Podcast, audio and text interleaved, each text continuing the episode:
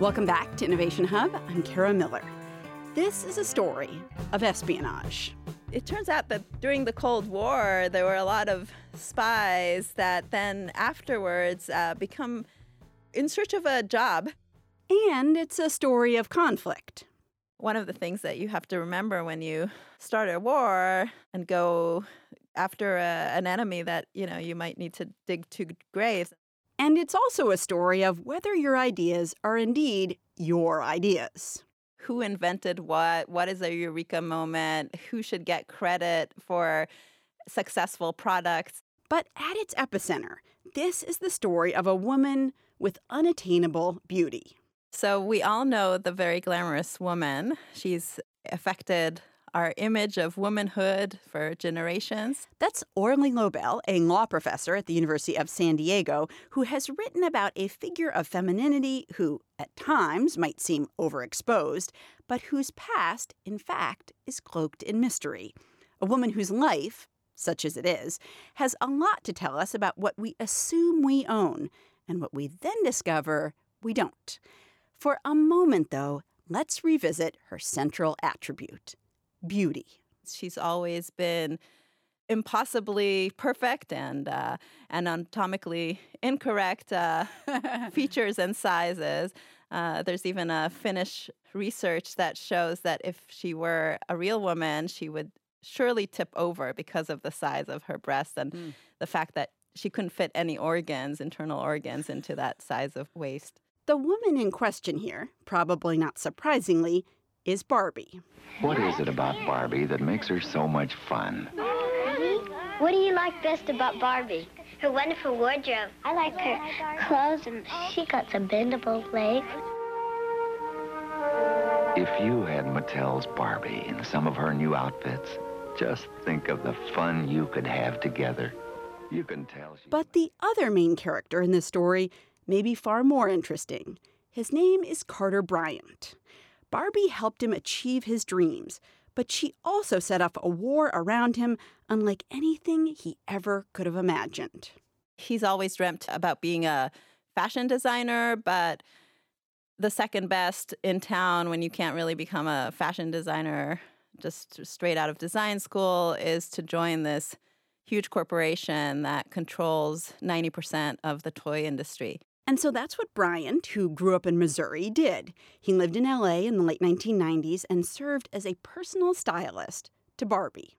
The whole Barbie department is a small army of designers and storytellers and marketing gurus. Really, one of the things that fascinated me about her history is how uh, Mattel was smart in hiring Freudian psychologists to convince mothers for the first time to buy their daughters this grown up, adult, sexualized doll to play with and how she was disseminated. Someday I'm gonna be exactly like you. Till then, I know just what I'll do. Barbie, beautiful Barbie. I'll make believe that I am you. And then it really became much more than just the doll. It's a franchise. So, you know, we have all these different products and books and, and movies. In some ways, once Carter Bryant got to Mattel, he'd arrived. Barbie was a huge juggernaut, and he helped control her look. But the problem was that she didn't ever really change, and Bryant decided and said that he wanted more which would turn out to be both his first brilliant move and his fatal mistake. And he wants to design something newer. He wants to invent a more contemporary, multi ethnic, more empowering, as he sees it, doll for the 21st century. So that starts a huge battle because he's an employee of Mattel. Orly Lobel studied Bryant's story for her book, You Don't Own Me The Court Battles That Exposed Barbie's Dark Side and she says that Bryant made his suggestions to Mattel, which was struggling with falling sales of the doll. The problem was they thought that having new products on the market would cannibalize sales of their Golden Girl, and they turned Bryant down. So none of his ideas and none of the, you know, other his coworkers' ideas seemed to go anywhere. And the question of when he comes up with this idea and when he works on it that's that's a huge question that is litigated and it's really hard to figure when you know eureka happens in our minds and what inspired us and and that becomes really just fascinating the way that it's each of the sides each of the teams are trying to prove when that happened but what he claims is that he's just inspired while he's away from Mattel by more realistic girls. He sees these real high school girls walking out of a high school in Missouri, where his hometown is, and he sketches. And then he uses, when he gets back to Mattel, he uses his weekends and nights to to develop a, something new that he thinks could have market success and and in fact Bratz has huge market success. It's the first time ever in decades that a different doll outsells Barbie in the holiday season. I like how you Bratz like that. I like, I like how you strut like that. I like, I like how you style, how you mix and match like that. I like Chloe. Creating what became known as Bratz dolls was, for Bryant, where the nightmare began.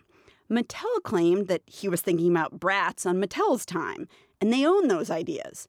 Bryant insisted, no, I did my work on vacations, at night, on the weekends. His partner testified that was true. His mother also testified that it was true. The thing is, it's kind of hard to say for certain when a thought crosses your mind, and it's absolutely impossible to prove. Which is a cautionary tale for anyone who works at a company and later and I mean anytime later, goes on to have an idea. But we'll get to that.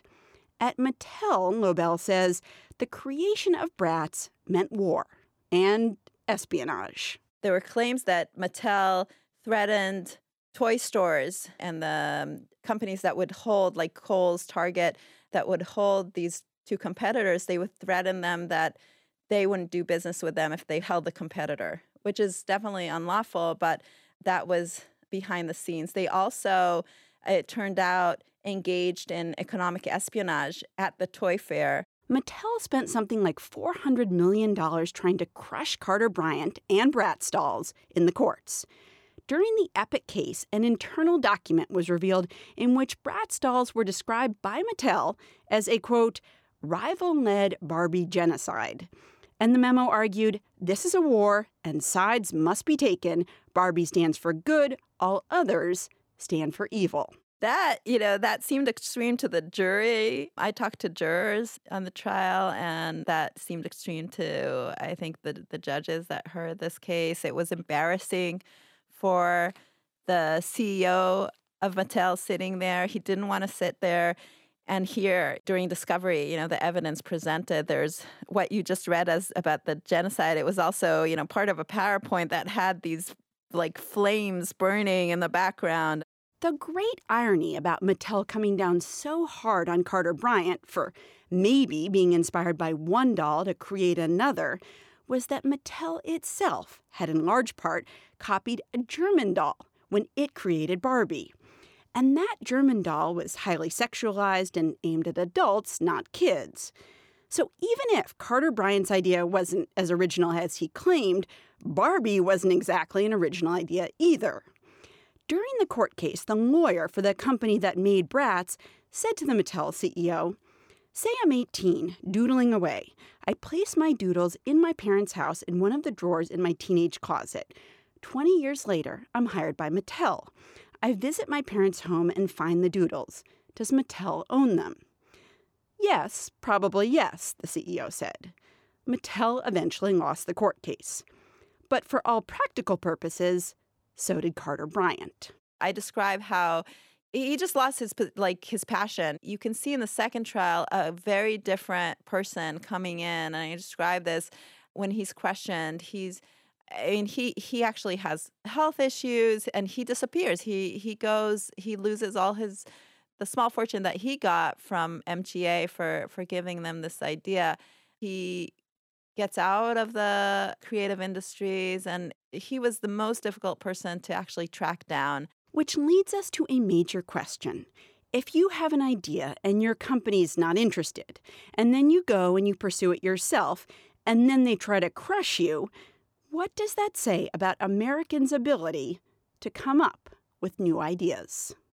Yeah, I think that is absolutely the key question that has motivated so much of my work. So, really, the background for writing You Don't Own Me has been that my previous book uh, is called Talent Wants to Be Free, and it, it talks about kind of on the more academic level about how so much of our talent and so much of our innovation capacities are locked in to a single corporation where we were working and and and where we used to work uh, even even you know after we leave the the workplace and and that is what happens with Carter Bryant but again I think it happens and I see this I, have been very much in in this field uh, for some years now, and I'm, I'm an expert witness in several cases in many different industries today. That you join, even straight out of college, somebody who's really creative, really energetic, really innovative, has a lot of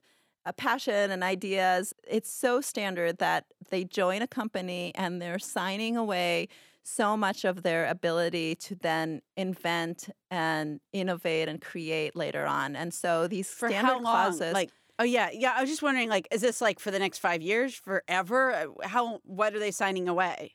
Right. So so it depends on what you're looking at. So the most blunt tool is a non-compete clause, which is a huge issue. And again, I and with my book Talent Wants to Be Free, I was invited in 2016 to the White House to present the findings of that book and it resulted in President Obama issuing a call to the states to say really these non-competes have no justifiable reason in most cases these people are not given training or exposed to trade secrets. It's just to prevent competition and they should not be enforceable.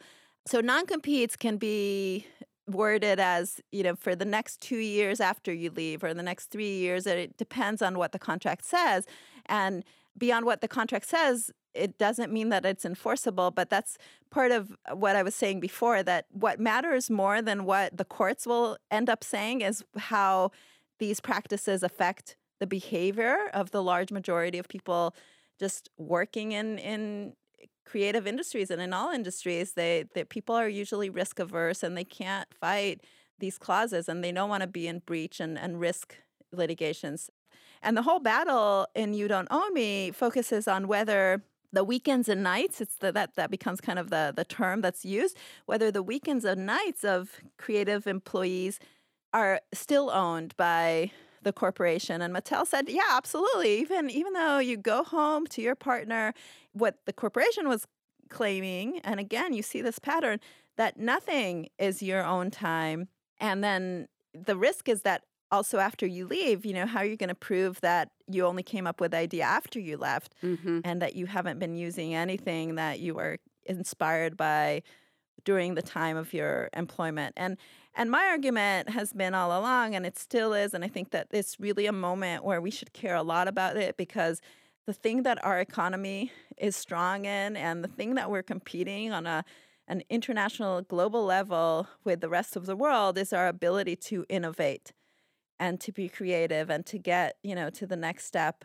And it really creates a lot of confinement and impedes progress in arts and sciences paradoxically because you know our intellectual property regime has all been designed with the intention of incentivizing progress in arts and sciences but i think that we are locked in too much and our brightest people are locked in too much to a single employer who's usually a, a dominant competitor and it Mhm. really impedes not only the that one employee from leaving but new entry f- you know fresh blood of entrepreneurs into stagnating markets Does that worry you? The the notion that companies think that they can own I mean not just employ you and pay you, but like can own the ideas in your head. It just seems so broad as to be like wow, that's a lot.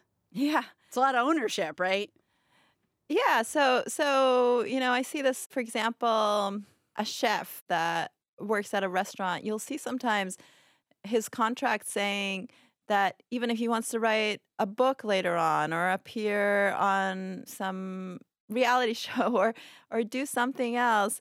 And we're not talking about the secret recipes of that particular restaurant, but but just anything that's in that industry is off limits and and so everybody should be worried. Again any artist any computer scientist any life scientist that if we overly claim what is owned by the single you know initial employer then we are locking up our talent. We're locking up skills and opportunities to innovate. We're locking up collaborations and networks and preventing the enrichment of knowledge net- networks because you know, all the research shows that the way that each one of us becomes more creative, whether it's in entertainment and broadcasting and, you know, content creation or in the tech and sciences, the way we become more creative is through interactions and exchanges and uh, new positions and new blood that's fueled into teams. Orly Lobel is the author of You Don't Own Me The Court Battles That Exposed Barbie's Dark Side. She's a professor of law at the University of San Diego. Orly, thank you so much. Thank you. That was fun.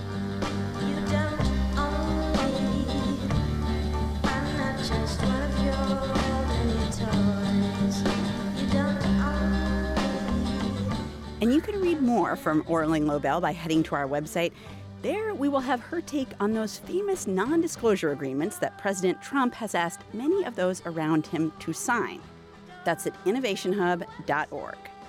Also, at our website, we'll link to the work of one of our former guests, historian Jill Lepore, on the Barbie court case. And amazingly, the more details that you get about this case, the harder it is to believe.